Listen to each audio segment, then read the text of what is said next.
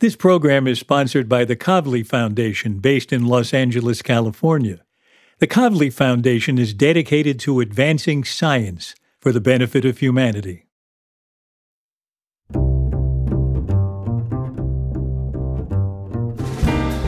I'm Alan Alda, and this is Science Clear and Vivid conversations about how curiosity is the engine of discovery and innovation.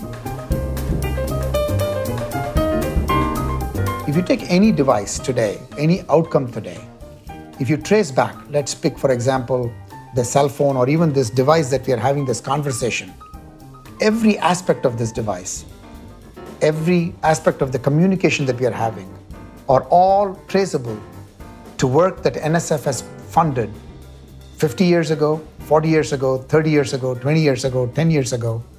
All of this innovation that has happened, where the basic research at that time never thought that this was going to serve Panch and Alan having a conversation about science.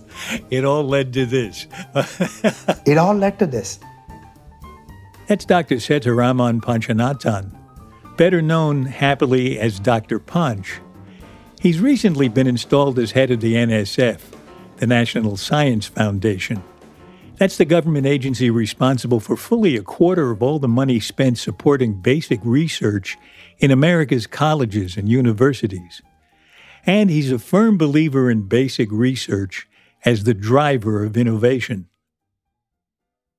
This is so great that you could join me today because I, I really am looking forward to great things from you as you head the National Science Foundation. The thing that I love is that you seem to be really focused on three things that I think are so important inclusiveness, innovation, and basic science.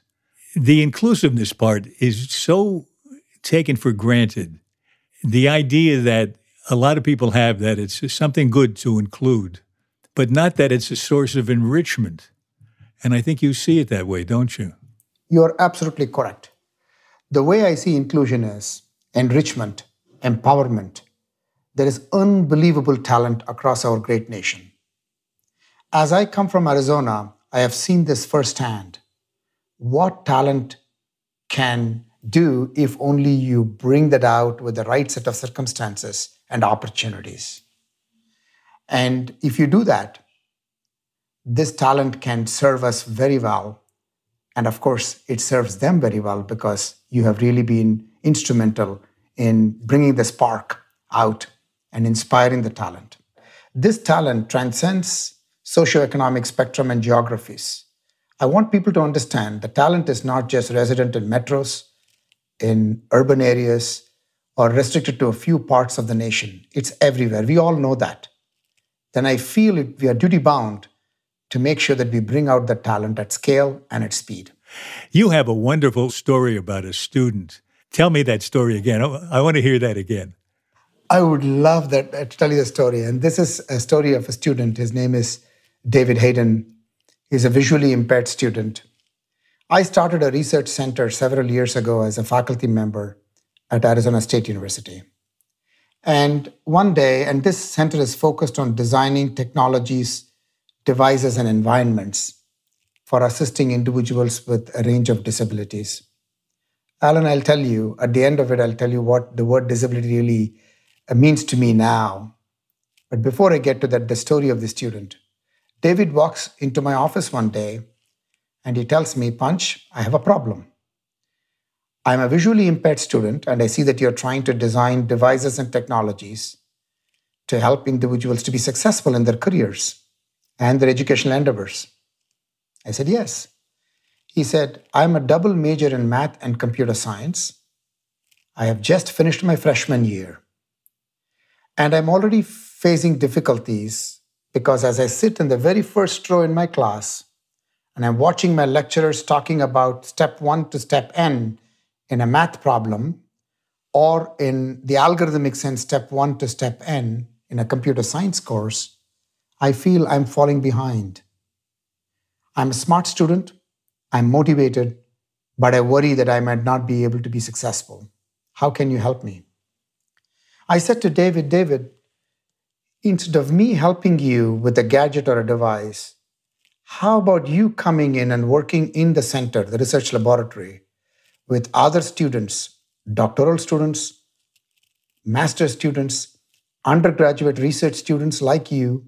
I even have some high school students who are in my lab who are all designing these devices together, and they are from multiple disciplines, ranging from engineering, special ed, psychology, cognitive science, um, you know, speech and language, all of those expertise areas being brought together.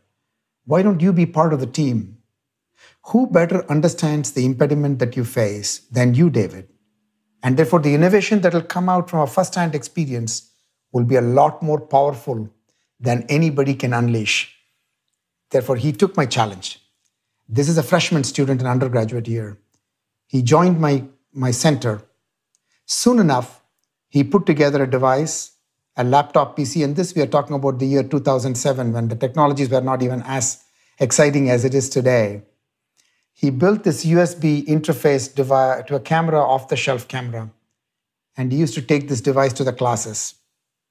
The lecture that was not accessible to him he was able to get it through this camera into his laptop.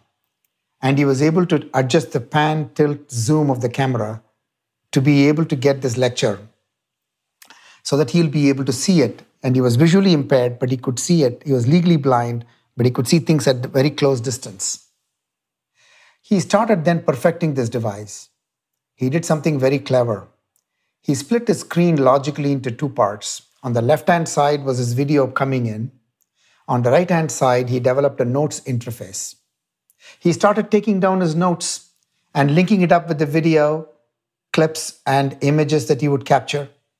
And he had this fantastic set of course notes that his sighted counterparts will come and tell him, David, you have the best course notes in the class. Will you please share it with us? It's so, and the notes were so good. It sounds like the notes were so good because the note was right there at the moment of the of the lecture where it mattered. Exactly. And then he did something uh, even more. He said to me, Panch, I want to now replicate this device and give it to other visually impaired students to take to the classes. And then thereby they give me feedback on what works, what could be better, user feedback. He perfected this device.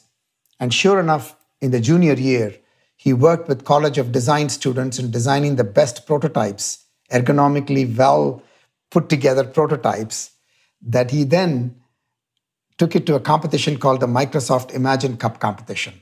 It's a worldwide competition of ideas. He submitted his prototype and he won the regional competition where he beat students from Stanford, Berkeley of all levels, and then went to the national competition, beat students at that level, went to the world competition. There were 325,000 entries in 11 categories. One of them was a touch and tablet category where his entry belonged. He called me one, one morning at 3 a.m. from Poland and said to me, Dr. Panch, I won the world competition. Ah, that's fantastic. And he started a company to. Yes, he started a company to design this device so that other visually impaired students can benefit from that. He then went on to MIT to pursue, everybody wanted him as a PhD student. He had an NSF graduate fellowship.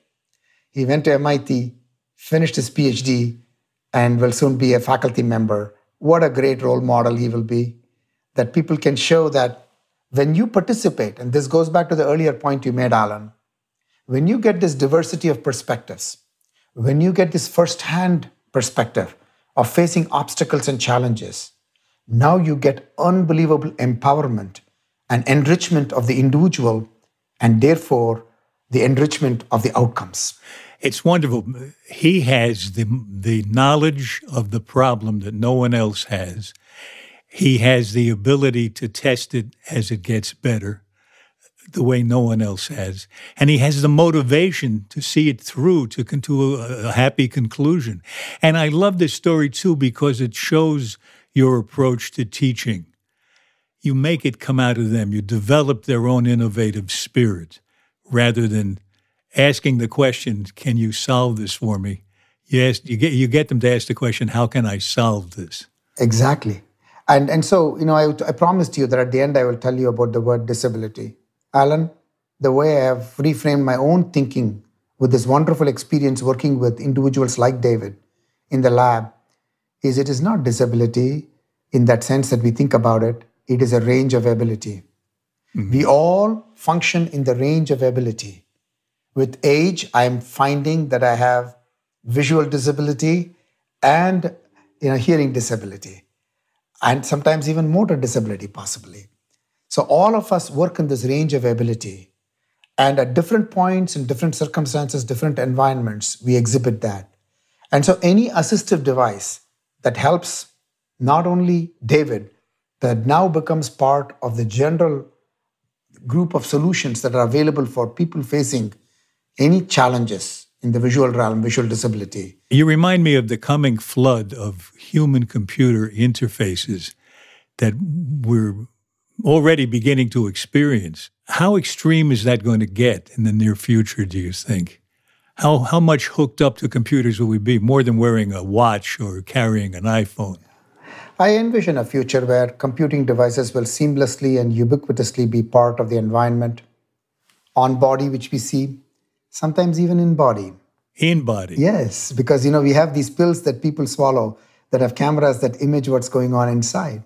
You know, I, I've been in the movies, but I haven't I haven't had the movies in me yet. That's a beautiful way of saying it. I love it. I will remember that. I will remember that. that's, that's what fantastic. else? What, what what else can we look forward to? So this this world, Alan, you could ask, you know, what do we do with this environment that we are getting into? This is what I call a symbiotic relationship between the man and the machine. That we are able to do a lot more things, a lot better, a lot faster, and a lot more enriched because we are working together as partners. That's how I see it. It's a fusion of man and machine, but at the end of the day, lifting all the aspirations of man to the next level, the humans to the next level. And that's what technology should be is how do we help achieve our dreams and aspirations at a much higher level of intensity and much higher scale than we could ever imagine. Do you think that we need innovation more now than we ever did? And, uh, and if you, I see you shaking your head, why, why now more than ever? Because we are surrounded by tremendous challenges that we all see every day. When we wake up, you hear about a lot of challenges that we as humans and as a society face. To me, every challenge is a potential opportunity. And every challenge you solve, be it providing portable, portable water to every place on earth, mm. or providing vaccines almost on demand for situations like COVID. Mm. Whatever that challenge that, that we confront right now, by out innovating, that we are able to come up with those solutions in near real time or real time, can be exceedingly powerful for the human race. That's what scientific spirit does for the humans. And that's why I'm so excited to be part of an organization that inspires the scientific spirit in people. It was uh, through, I, I, may have this story wrong, but I believe it was through uh, an NSF sponsored supercomputer that a scientist was able to build a model of a simulation of the H1N1 virus, which was then used to build the model of the COVID virus. Is that right? Absolutely. This was a work done at the University of California, San Diego. She wanted to first create the first moving all atom replica of a virus. And people asked her, So, what are you going to really learn from this? You know, modeling this virus as this 160 million moving atoms. Now, within days of publishing the results, Rommie's team was able to immediately pivot and do this with the COVID virus on the NSF funded supercomputer now called Frontera, the next generations of supercomputer. So, in a sense, you could say that NSF exists because it gives these high risk, high reward ideas a real shot. And um, you know that's what you know unbelievable infrastructure that NSF funds, unbelievable people and talent that NSF funds, unbelievable high risk, high reward ideas, not always thinking about what it means today, but investing in those fantastic ideas can result in solving a problem that you might hardly be able to relate to when you originally envisioned the solution for a different problem. that problem that she worked on sounds so complex 160 million moving parts. That sounds to me like before you achieve the result you want, you have to face a lot, a lot of failure. And by most of us, failure is regarded as a failure. And yet, without enough failures, you don't get a success. That is very uh, aptly put, um, Alan, because that's what basic science research is all about. In fact, I would argue that a failure teaches you a lot more than a success, mm. full outcome. And you go back and rewire yourself, rethink the problem, rethink the solution pathway, and then you come back with a much more innovative way of doing it. So I always, as, as the proverbial saying says, the failures are stepping stones to success. It literally is. And you see this in the entrepreneurial world much more frequently. Um, and you want students in universities to be comfortable in knowing that failure is not a bad thing. Mm. And that's why I think having these challenges, competitions, hackathons, these kinds of things as part of the learning environment in universities these days are very powerful. It teaches you to fail and fail gracefully and know that failure is a good thing. And then get, when you get out of the university, you're not afraid to fail, but you're also equipped enough to be successful much more than what you would have been otherwise. Oftentimes, we are so obsessed with students having to be perfect in XYZW. And I think we should relax ourselves and you know, allow for such failures. I have found, Alan, and I'm sure you have done this too. It is not always the A plus students in the university that turn out to be the people that become the most innovative people or the most so called successful people. And so, for us, therefore, to put too much emphasis on just that as the basis by which we uh, choose people for certain tasks or, or to judge people in a way that that's how success will be defined in their life is not a good idea. And we need to tolerate more of that. And I think if there's any place that can do that best, it is the United States of America. And what about the NSF? What role do you see it playing in helping make America more innovative? NSF is one of the very few agencies that essentially promote basic research at scale. Basic research, by its very definition, is high risk. And therefore, that an agency will provide the environment and the resources for people to be able to embark on solving basic research questions is an exceedingly important imperative. If you take any device today, any outcome today, if you trace back, let's pick, for example, the cell phone or even this device that we are having this conversation, every aspect of this device, every aspect of the communication that we are having are all traceable to work that NSF has funded 50 years ago, 40 years ago, 30 years ago, 20 years ago, 10 years ago. All of this innovation that has happened, where the basic research at that time never thought that this was going to serve Panch and Alan having a conversation about science. It all right? led to this. it all led to this. It all led to this. That's why I keep telling, reminding people when we talk about the unbelievable work that we are launching on the industries of the future at NSF, I also remind people that we are working today on the future of the industries of the future at the uh, same time. Yeah. What we are doing today is going to be the genesis of industries 10 years from now, 20 years from now, 30 years from now. Whoever would have thought a digital library project for two young you know, lads being funded by NSF resulted in this unbelievable trillion dollar company called Google, right? And so these are the things that we should be willing to invest in. And with regard to basic research itself, it's often distinguished from other scientific research as being curiosity driven. And uh, I'm sure a great portion of basic research is pure curiosity. But you, I've, I've heard you say that there's an advantage at a certain point in developing something new where you need basic research that hasn't been done yet.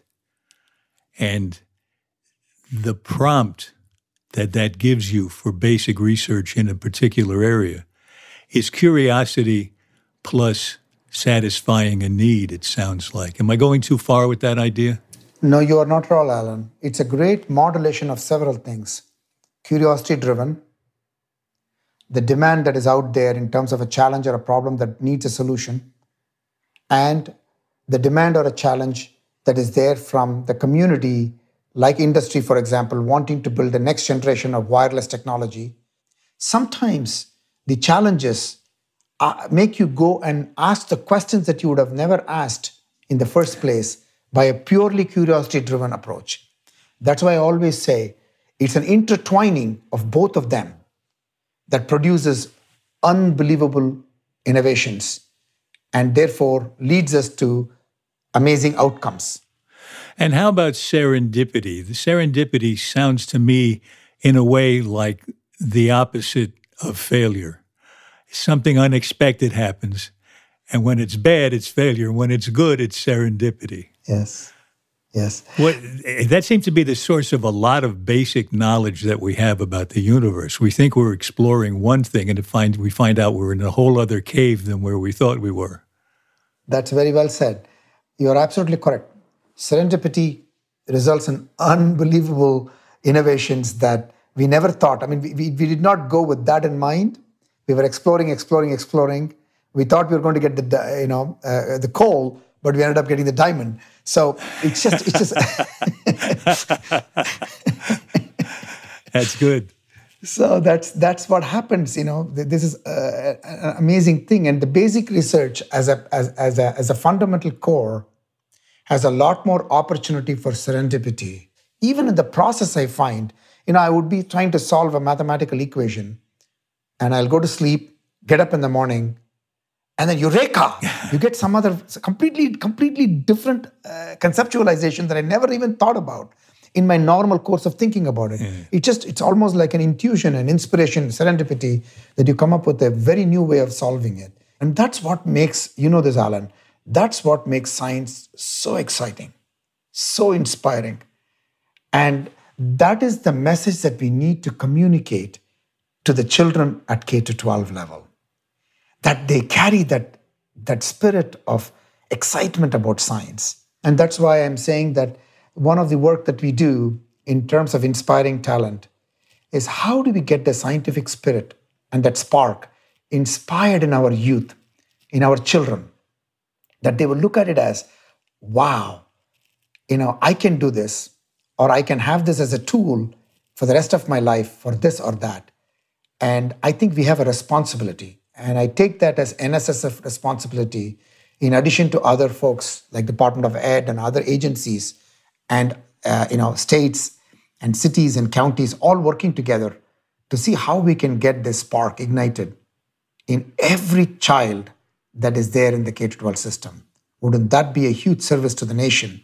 To the world, to humanity. Yeah. Let me ask you one last thing about what we were just talking about. When we get excited about the value of serendipity, it sometimes means that the path we were taking, that we had been funded to take, would ignore, if we followed down that path, would ignore some great chance to discover something big. Does the NSF have a flexibility to acknowledge the introduction of serendipity into a funded project? Oh, absolutely. See, NSF is one of those agencies where when you provide the funds to the investigator to take an idea forward, so they write a strong proposal, they get peer reviewed, they get funded for the project. But what NSF does not do is then micromanage how that money is being, you know, used for, you know, for, for anything other than the fundamental idea being explored. Mm. So that we allow for the the, the, the variations in terms of how the process takes, research takes shape, and allow for the flexibility that it might take this direction, this might take that direction. And that what comes out of it is the scientific good, rather than expecting that it is going to produce this product or this outcome, or every quarter we are going to have a review to check with you what's going on with what you said you will do and is it happening. We don't have those tight boundary conditions because the free spirit, the human spirit, the scientific spirit, the intellectual spirit cannot be bounded that way because the moment you try to bound it, you have lost some of the innovativeness, some of the serendipitous outcome possibilities. You're losing it by that process. So NSF is one of those agencies that does not do that. To the extent possible, we make sure that people are given, instead of saying it free reign, but enough freedom to be able to explore and do good with it. And therefore, unbelievable outcomes are achieved because of that spirit. Well, the unbound spirit is alive and well in you. I can see and hear it in your voice. I thank you so much for having this conversation with me today. It really was fun and, and inspiring. And I'm glad I can call you Panch. Absolutely, Alan. Uh, it's an honor having watched you in MASH and enjoyed the MASH series without missing any of the episodes as I was going through grad school. I can tell you, it is such an honor to talk to you. And more importantly, that your passion for science and how scientific spirit can be you know permeated across the nation. I tell you i salute you sir for all that you do for science. We are so grateful to you. We are honored to have you as a champion and look forward to more such conversations in the future. Thank you so much. Me too. Thank you so much. Bye bye for now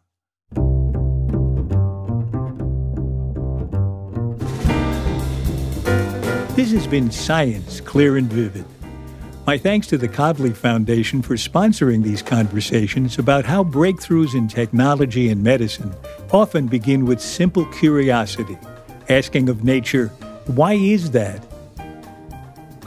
Dr. Panch was appointed to lead the National Science Foundation this last July after a 30 plus year career at Arizona State University. Most recently, he was ASU's Chief Research and Innovation Officer. There, he championed technologies and devices for assisting people with disabilities, as well as fostering collaborations between academia and industry. You can find out more about Dr. Panch and the National Science Foundation at nsf.gov. This episode was edited and produced by our executive producer, Graham Chedd, with help from our associate producer, Jean Chimay.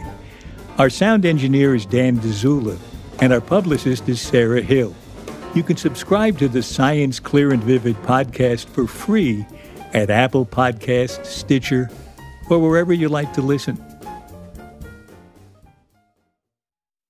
Our program is sponsored by the Kavli Foundation with a mission to advance science for the benefit of humanity.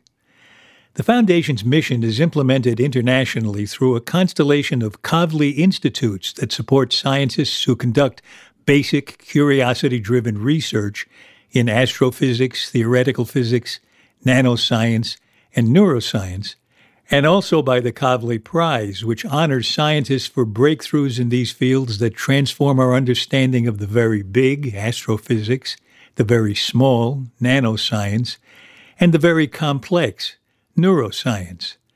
And the mission of the Kavli Foundation is also implemented by programs that support public engagement with science enhancing how society encounters, interacts with science, and uses science in their daily lives.